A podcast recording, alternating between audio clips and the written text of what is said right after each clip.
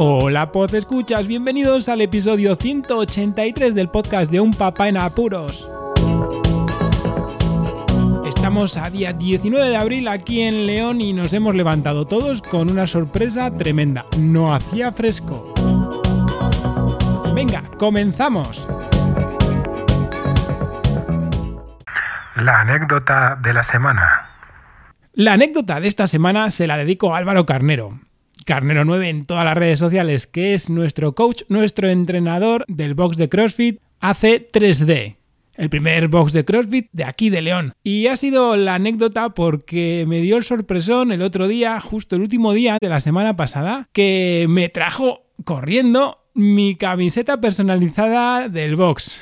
Esto es una anécdota porque no sé si fue el primer día, pero creo que fue la primera semana ya pedí esta camiseta, pero por un montón de problemas y sobre todo por la pandemia, logísticos de la empresa que tenía que hacer las camisetas, yo que se me da lo mismo, pues se retrasó y se retrasó. Para Navidades no llegó, después de Navidades pues hubo ahí un problema gordo que parecía que no salían los pedidos y después Paula, también te mando un abrazo y un besazo enorme, contactó conmigo para preguntarme los datos por si quería cambiar el nombre o quería hacer alguna historia para asegurarse que era lo que yo quería y pedir de nuevo la camiseta. Eso fue hace un par de semanas o tres y la semana pasada, según ya me fui, iba andando ya con el carrito para casa, a medio camino a llegar a la gasolinera, que es un punto clave en el box porque nos sirve como de referencia para poder ir corriendo y volver pues aparece al lado Álvaro y me dice, mira, y me da la camiseta.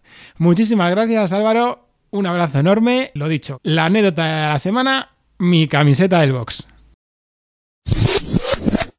Pero antes de pasar al tema principal, esperad un momento, no os asustéis, que va un audio promocional. Bienvenidos al Laboratorio COVID.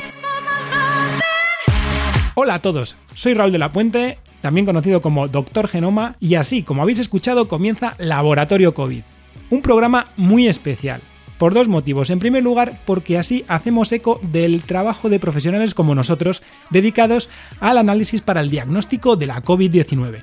Y en segundo lugar, porque es de los pocos podcasts, yo creo que el único, que supone una experiencia inmersiva para los oyentes dentro de un laboratorio de este tipo. Un podcast donde tenemos secciones con nombres dignas de laboratorio como el Vortex y la Centrífuga, una zona de puertas abiertas, preguntas y respuestas donde nos ayudan colaboradores muy especiales. Muy buenas. Y además una sala del café donde conoceréis al resto de integrantes del podcast. Yo soy María. Hola, soy Sara. Buenas, pues yo soy Bárbara. Ya sabéis, Laboratorio COVID, el único podcast donde siempre está el coronavirus.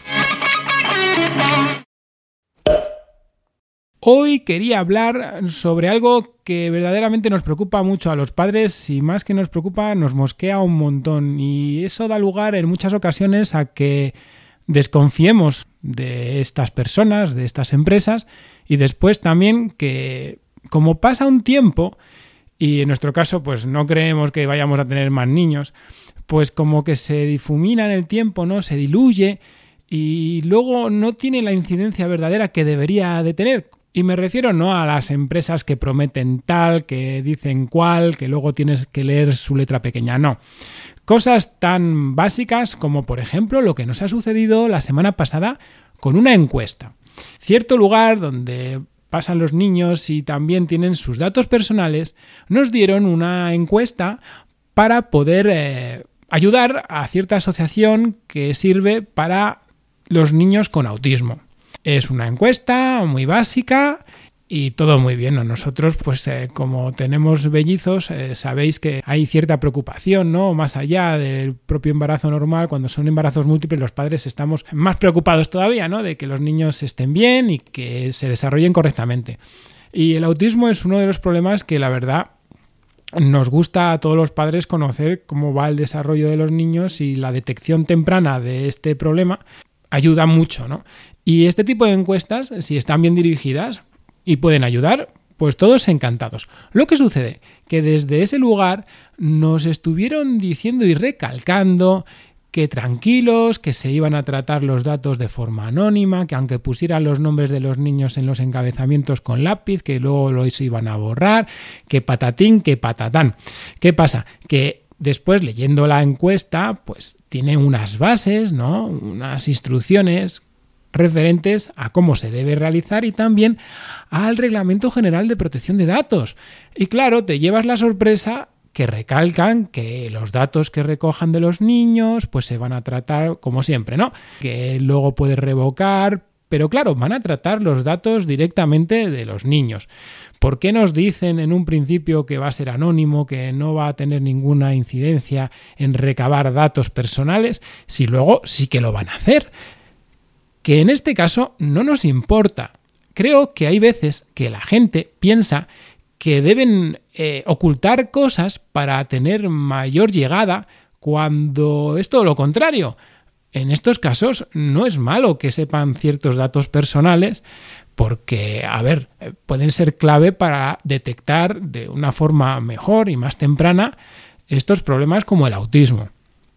Pero el engaño está ahí y claro, desconfía. Si te han dicho esto, en este caso, que es una tontería, entre comillas, y en otras ocasiones, ¿no?